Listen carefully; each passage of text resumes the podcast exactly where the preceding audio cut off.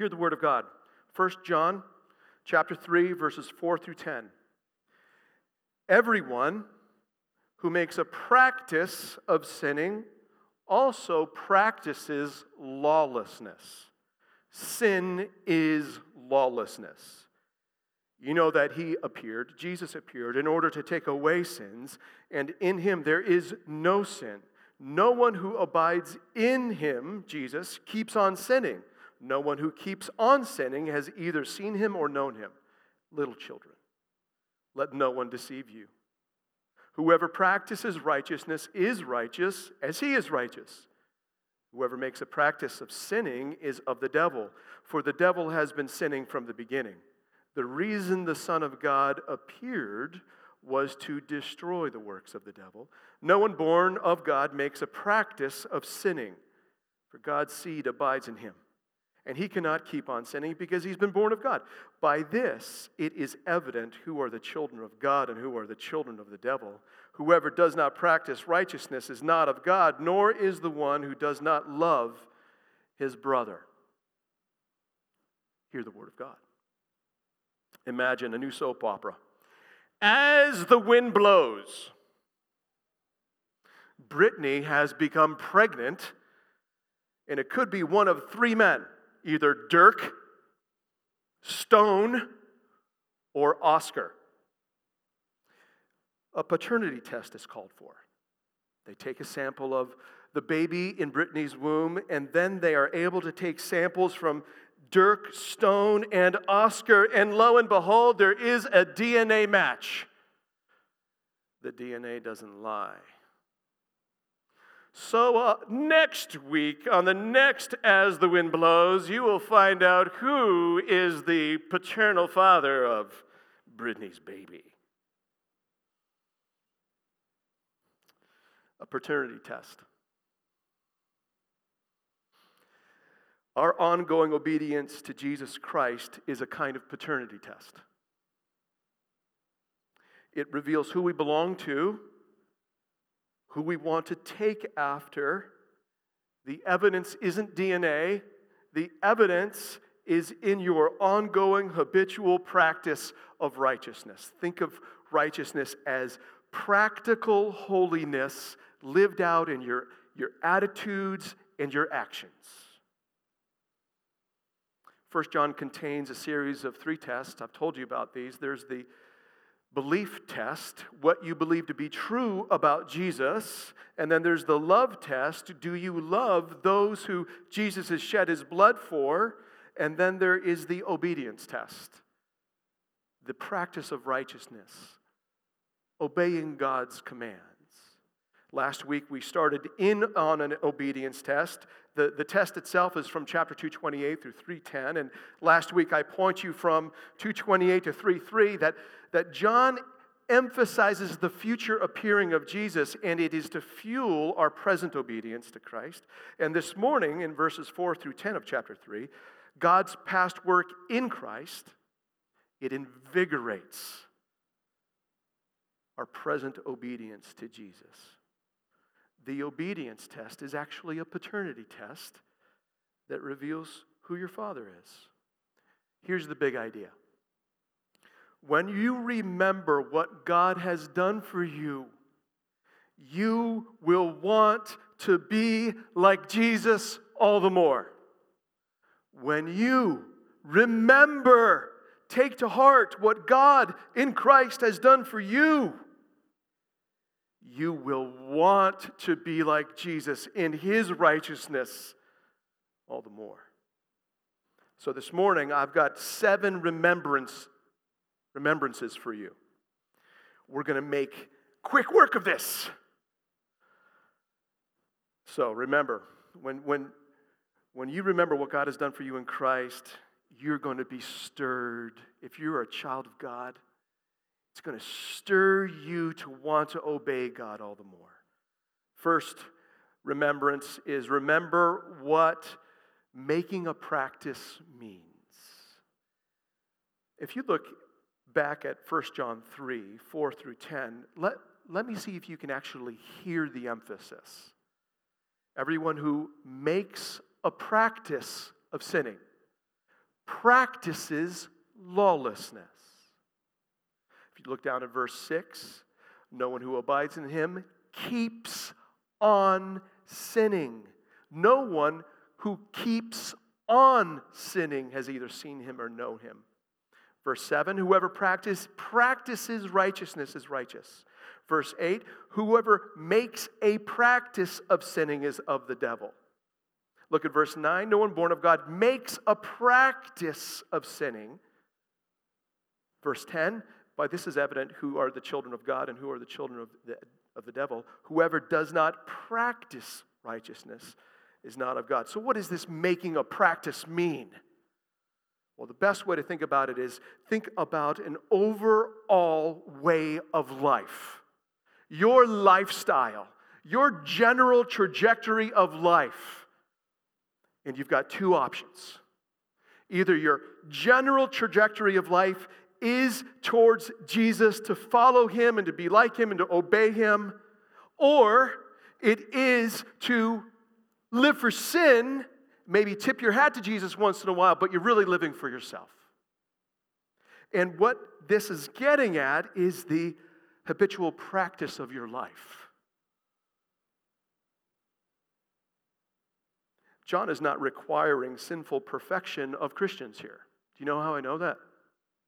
If you flip back into your Bible to 1 John 1 9, he's writing to Christians and he says, If we confess our sins, he is faithful and just to forgive us our sins and to cleanse us from all unrighteousness. Now look at 2 1 and 2. My little children, I'm writing these things to you so that you may not sin. But if anyone does sin, we have an advocate with the Father, Jesus Christ the righteous. He is the propitiation for our sins. So when we read this, making a practice and see this repeated throughout our text, what it's getting at is the way you typically live your life.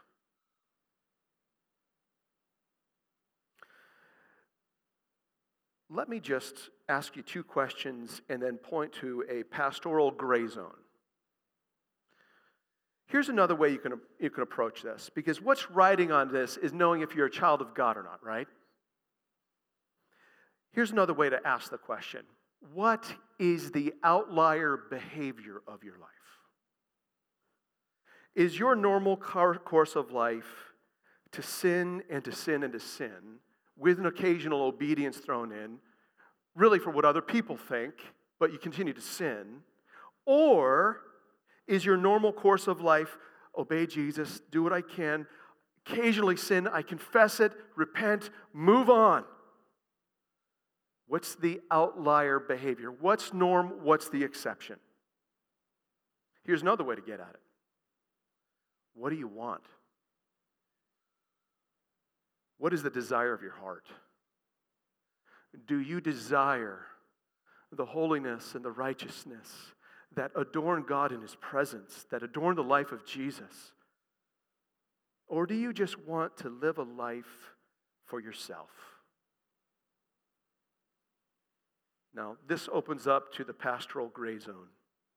When a person professes to be a Christian, and yet their overall trajectory of their life is characterized by sinful attitudes and actions, it's really confusing.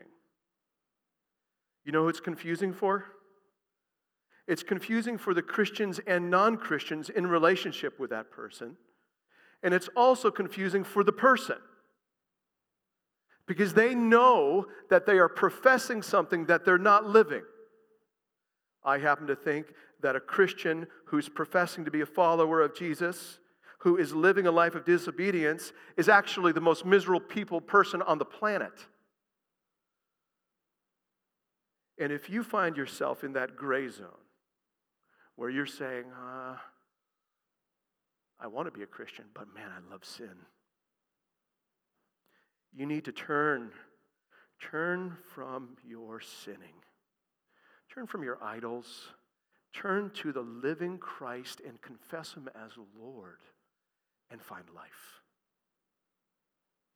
Remember, when John is speaking of here, this making a practice, he's, he's talking about an ongoing, habitual way of life that ends up revealing who you are. when you remember what God has done for you, you will you'll want to be like Christ all the more. So let me remind you of the second thing. Remember that sin is lawlessness. In verse 4, sin is lawlessness. And brothers and sisters, it is far worse than you want to think it is. Sin means missing the mark. John Tipman this past fall showed me how to shoot a crossbow with its arrow. It's called a bolt. And I spent hours practicing shooting a crossbow from different distances from the target. I'm trying to get into the bullseye. Pew, pew, pew. Not once was it dead center. I'm talking hours. That's missing the mark. And God calls all human beings everywhere, and He holds every human being account to be every day hitting the mark of His righteousness, His holiness in your attitudes and your actions. But as the scriptures say, all have sinned and fall short of the glory of God. Not one of us is righteous. Not one of us hits the bullseye. Did you notice in verse 4 how John equates sin with lawlessness? Lawlessness is a rejection of God's good, holy, loving rules. We've seen two dramatic examples of that over the last several months. August, Jacob Blake is shot. And then from within our city, there is this small contingent of people who just go lawless. Hate, chaos, fear, destruction, death, lawlessness. But also happened just over a week ago in D.C. Another mob storms the U.S. Capitol building, and it's lawlessness hate, chaos, fear, destruction, death. Now, if you feel like I haven't represented your group or represented them poorly, let me just bring this home a little bit. If you're being honest with yourself, you will see the same sin in lawlessness in your own heart. You know what you are capable of. You know what happens in you. You know the hate that can show up in your heart. You know the potential of chaos making you can do. You know the fears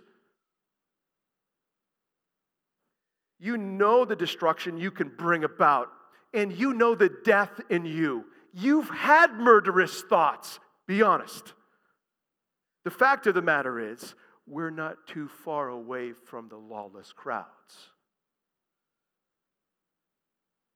And what you must remember is the sin and lawlessness are in complete opposition to a holy, good, loving God who gives his law for love and good.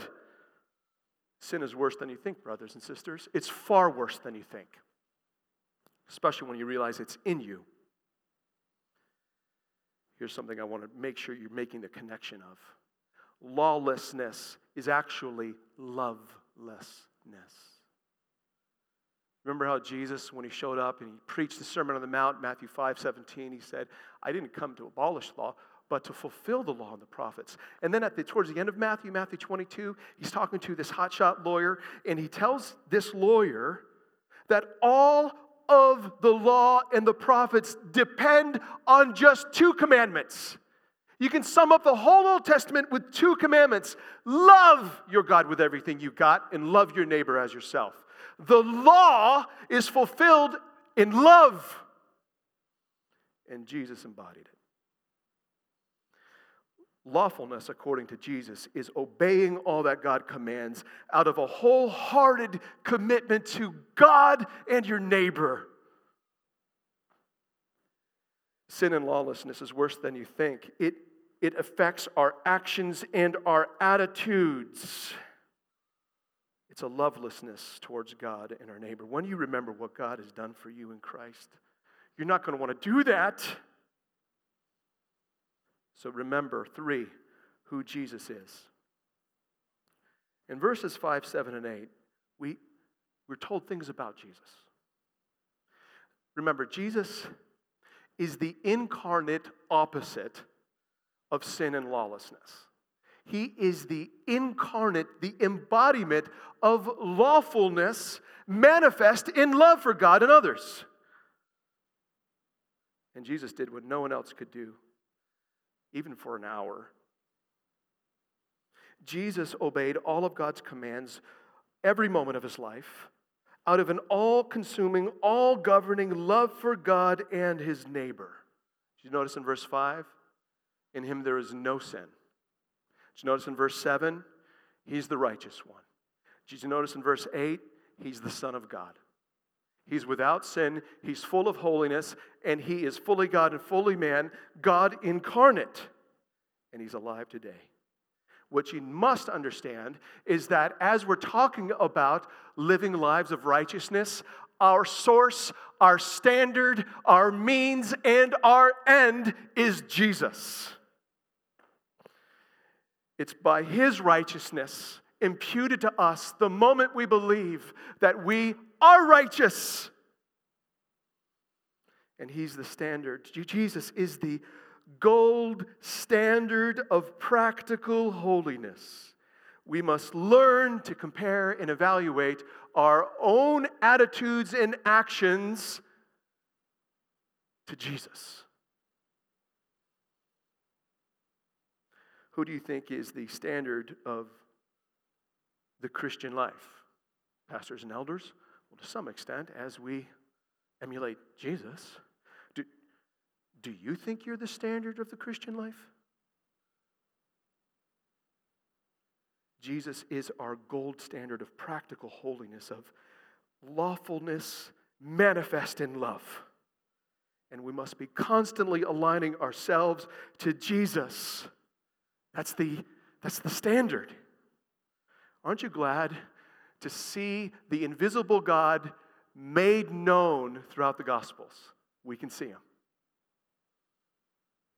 He's not just the source standard, he's the means. We will grow in practical, everyday holiness of attitude and action as we abide in him. You see that in verse 6? No one who abides in him keeps on sinning. This abiding, it's, it's a present tense verb. And what it's talking about is this ongoing, dependent, life giving relationship we have with Jesus. Remember, He's the vine, we're the branches. If we abide in Him and He in us, we will bear much fruit. But apart from Him, you'll be a jerk.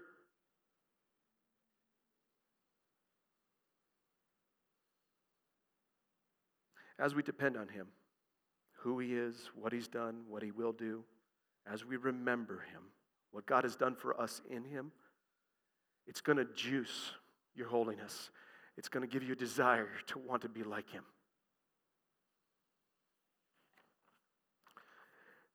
He is also our end.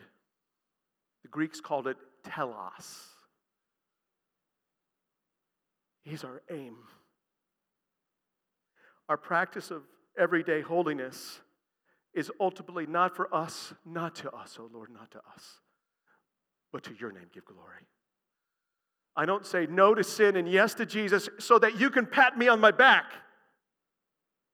Look what I've done. Our aim is Jesus. It's for Him, it's for His glory. This past week, I was talking to a young lady as had filled out a reference for her. And one of the questions that we were talking about was, how do you grow? How do you grow as a Christian? And her answer was on the money. Read my Bible every day, pray throughout the day, share my faith. She's, she's legit. I'm like, Amen. Can you disciple me? And then I asked her, Well, what's the goal of your growing in, as a Christian? Do you know what she said? She paused. Read my Bible every day, pray throughout the day, share my faith. That's the goal? That's the goal of your Bible reading? Is to read your Bible? It's the goal of your praying is to pray? The goal of your sharing your faith is to share your faith? I didn't say it like that to her. I said the goal is Jesus. Romans 8 29, God is conforming us to the image of his Son. 2 Corinthians 3:18 as we behold him in the scriptures we are being transformed from one degree of glory to the next and that's by the power of the Holy Spirit the Lord. Our end game our telos is Jesus. And when you see that and you remember that it makes you want to live for him. Point number 4 remember why Jesus came. Are you feeling a little adrift right now? Are you feeling like, well, you know what? I'm kind of kind of measuring my works of righteousness and my works of sin, like my practice. I'm, I'm, I'm not really excited about this. Remember why Jesus appeared. In verses 5 and verse 8, the, the word appeared appears twice. Last week, John showed us he appealed to the future appearings of the Lord Jesus Christ to juice our present obedience to Jesus. And here, John is appealing to the first appearings of Jesus. Side note we live between the appearings of Jesus. His first appearing inaugurated the saving reign of God, and his second appearing will consummate it. Bring it home. And notice how John ties this first appearing, talked in, in verse 5, to purpose. You know that he appeared in order to take away sins. That's a purpose clause in order to take away sins. He appeared the first time to take away sins,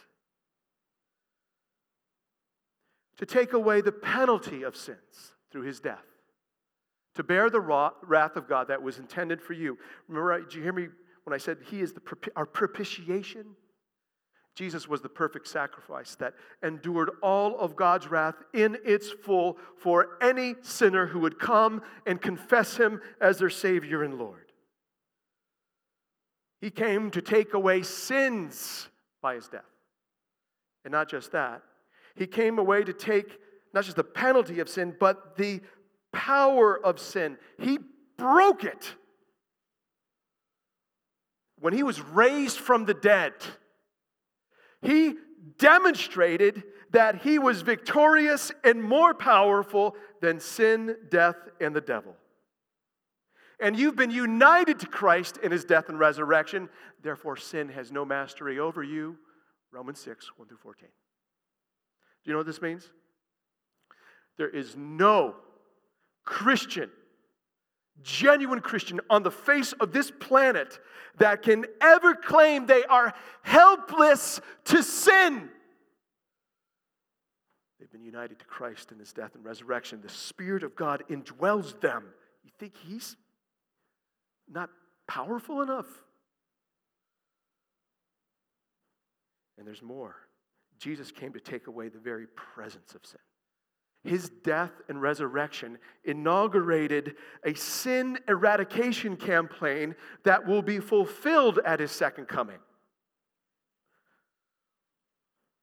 Jesus' first appearing was to eradicate sin not to spin off a sin toleration campaign, not to spin off a sin permissiveness campaign, not to spin off a sin excusing campaign, not to spin off a presumption on God's grace campaign.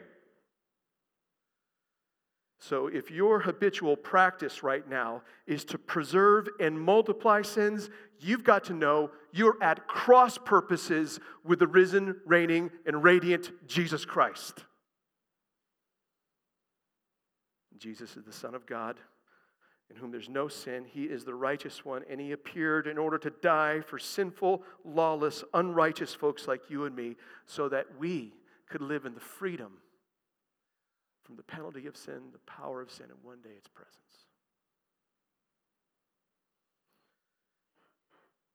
Remember in verse 4, there was this equating of sin and lawlessness. Well, between verses 5 and 8, there's this other kind of soft parallel. Jesus appeared to take away sins in verse 5. And in verse 8, Jesus appeared to destroy the works of the devil. Do you think about your sins as kind of like the works of the devil, of lining up with that guy?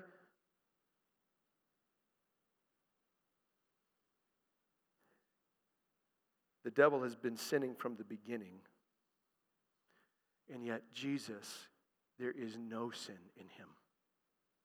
He's the righteous one.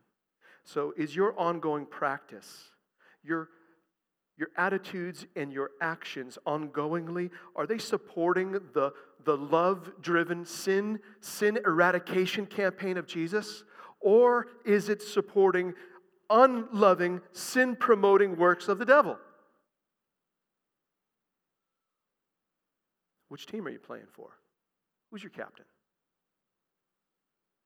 Uh, you know, it's pretty close. The devil, Jesus, I love sin, righteousness. I'd rather laugh with the sinners than cry with the saints. Do you remember what happens to the devil? Revelation 20, Jesus returns. He cleans the clock of the hosts of the devil. And then the devil is grabbed and tossed into the second death, the lake of fire, where, and I quote, he will be tormented night and day forever. He came to destroy the works of the devil. There's no comparison. When you remember what God has done for you in Jesus, you will want to live for Jesus all the more. Remember who you are. In verses 8, 9, and 10, we have this contrast. Verses 7 and 8, there's this contrast between the children of God who practice righteousness and the children of the devil who keep on sinning. We see it in verse 10. By this it is evident who are the children of God and who are the children of the devil. You've got this contrast. And the difference is obedience. But it's a deeper difference. Do you know what makes the difference between a child of God and a child of the devil? Look at verse 9. No one born of God makes a practice of sinning, for God's seed abides in him. And he cannot keep on sinning because he has been born of God. The difference between a child of God and a child of the devil is whether or not someone has God's seed abiding in them. So the question becomes what is God's seed? And classically, option one is God's seed is the implanted word of God, the gospel, 1 Peter 1 22 and 23 and 25. That's right on. Or option two, this God's seed is the Holy Spirit of whom we just saw a reference to in 227, the, the anointing.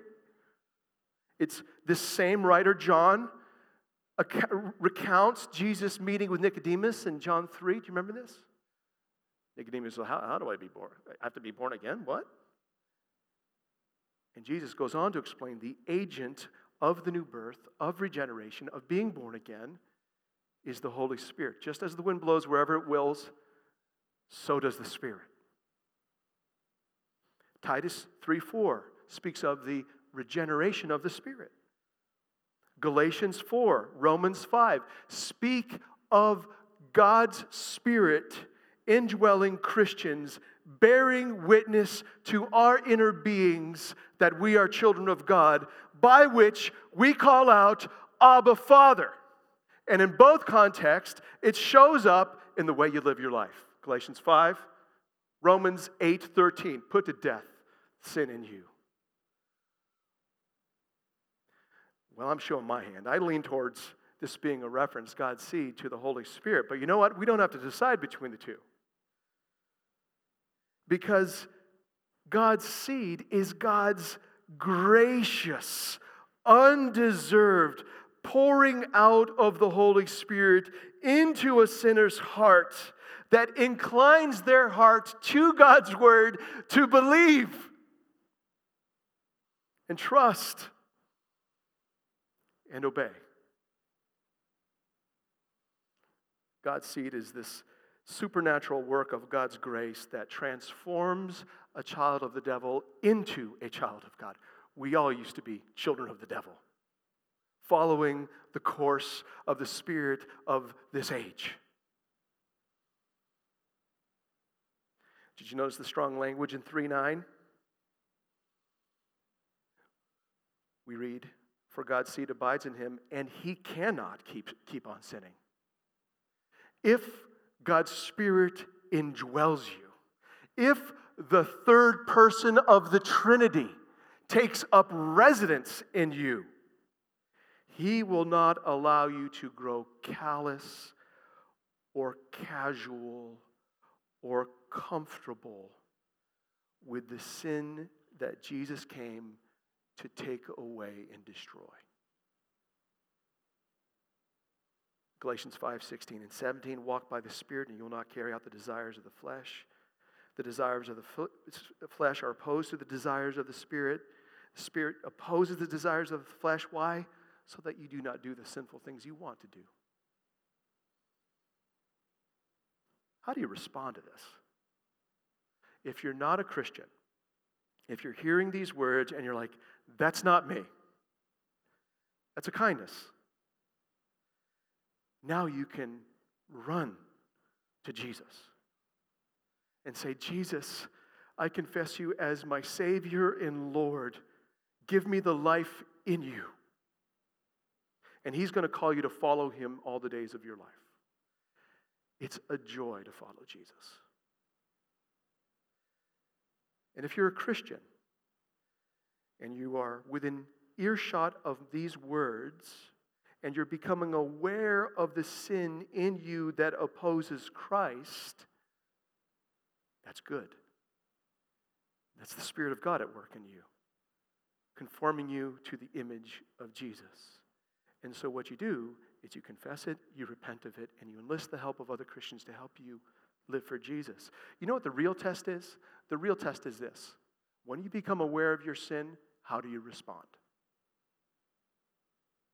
Do you hide it? Or do you bring it into the light?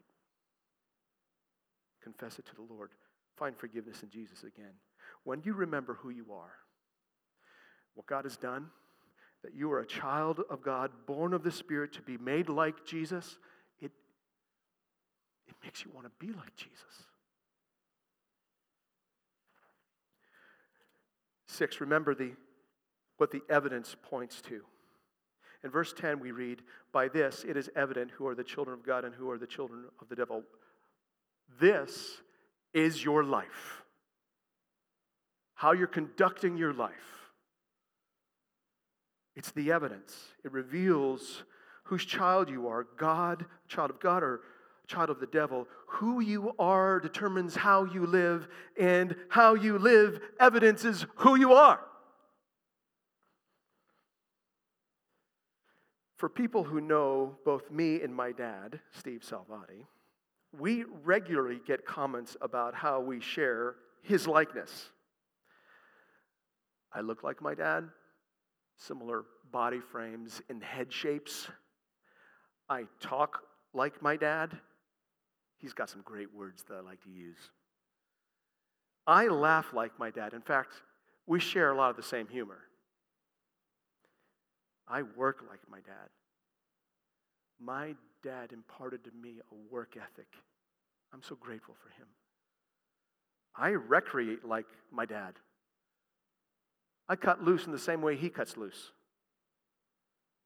I've become like my father. And when I'm around other people who know both of us, I regularly hear, You are truly your father's son. Some of it's DNA, some of it I've learned. Some of it's not perfect. But I welcome it. I welcome the compliment. I want to be like my dad.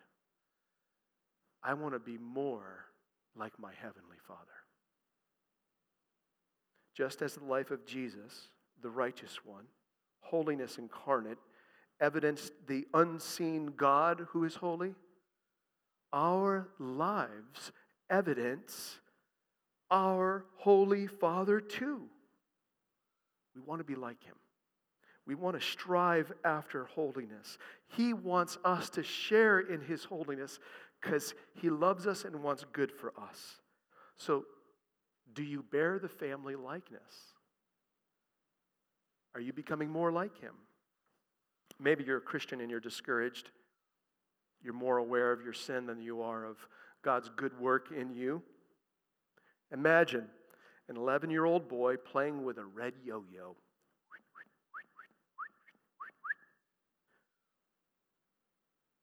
Many, many Christians think of their following of Jesus like the yo yo. They're more aware of when they're on a downstroke of disobedience, and then they're aware of their upstroke of obedience. And that's their life. But just imagine that 11 year old boy with a red yo yo. Up and down it goes. But that 11 year old starts climbing a flight of stairs. That yo yo, even though it's going up and down, is ascending. Many Christians are unaware of the work of God in them, slowly transforming them into the image of Jesus because they're more aware that they're on a downstroke. But lo and behold, every Christian is fixed to the right hand of God. He will never let you go, even when you come to the end of your rope. This is reasons why we run in packs, brothers and sisters when other Christians can speak into your life and say, You've made progress. You're different than you were a year ago. You treasure Jesus more. You obey him more. You're trying to multiply your life for him. You are giving yourself and belonging to one another. When you realize, when you remember what God has done for you in Christ, it makes you want to be like Christ all the more and run with a pack of people who are wanting to be like Christ too. The last remembrance. Remember, do not be deceived. Verse 7 Little children, let no one deceive you. The devil's been around for a long time and he's been sinning from the beginning. He's been deceiving from the beginning, distorting the truth of God's word, confusing what obedience is. Don't be deceived into thinking that your practice of righteousness doesn't matter. Don't be deceived. Do you know who it matters to most? Your God, your Holy Father. He says, Be holy, for I am holy.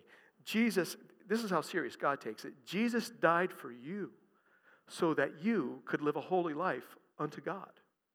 We don't live holy lives unto God in order to be saved.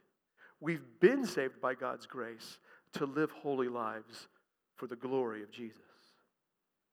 Don't be deceived into thinking that your practice of righteousness doesn't matter. It matters to your God.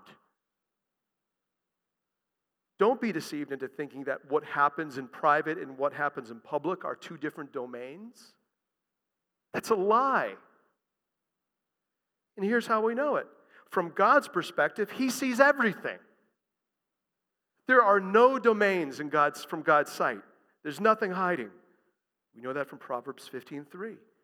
So if you think you're committing secret sin, you're not. God sees it plainly. Don't be deceived into thinking that settling for a nominal degree of common righteousness is okay. Many of us are looking around at other people, other Christians, and you're like, well, I'm better than him. Or, man, only if I can be more like that guy or that gal. Sometimes we just all agree to a common level of righteousness, which is good enough.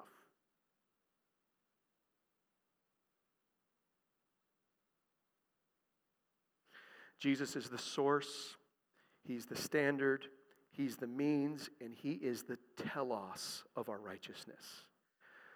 Paul said in Philippians 14, I press on toward the goal for the prize, for the upward call of God in Christ Jesus. Paul said, For me to live is Christ. Don't settle. Don't settle for ordinary righteousness. Your aim is Jesus. And don't be deceived by the world. Seriously, the world are those unregenerate men and women who are living lives in opposition to God. The church are those blood bought men and women born of God's Spirit who are seeking to live lives of obedience. Are you really going to take your cues of how to live your life from people who don't know God?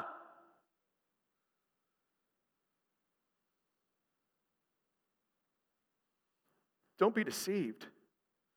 If you're being called a prude because you're taking God's word to heart, forget about it. Obey your Lord. Don't give in. Stop listening to them. Tune your ear to your Jesus. Make it your aim to please your God above all. When you remember what God has done for you in Christ, you will want to live for Christ all the more. I've given you seven remembrances, brothers and sisters. Is the Holy Spirit doing a convicting work in you this morning? Welcome it. Yes, make me like Jesus in attitude and action. I am making progress up those stairs of Christ likeness, even when I am more aware of my yo yo being on a downstroke. Do your work. What God has done for us in Christ, it compels us to live lives of Christ likeness in present, ongoing, decision after decision. You will not regret that when you stand before Him. Let's pray. God in heaven, God in heaven, we, we ask by your Spirit that you would do a thorough work, cleanse your house, purify us as you are pure. Make us righteousness. Give us a taste for divine holiness. Help us not to settle. God, set us apart from everyone else. Make us the light that we are. Restore our saltiness. Renew our brilliance by the power of the Holy Spirit. In the name of Jesus, amen.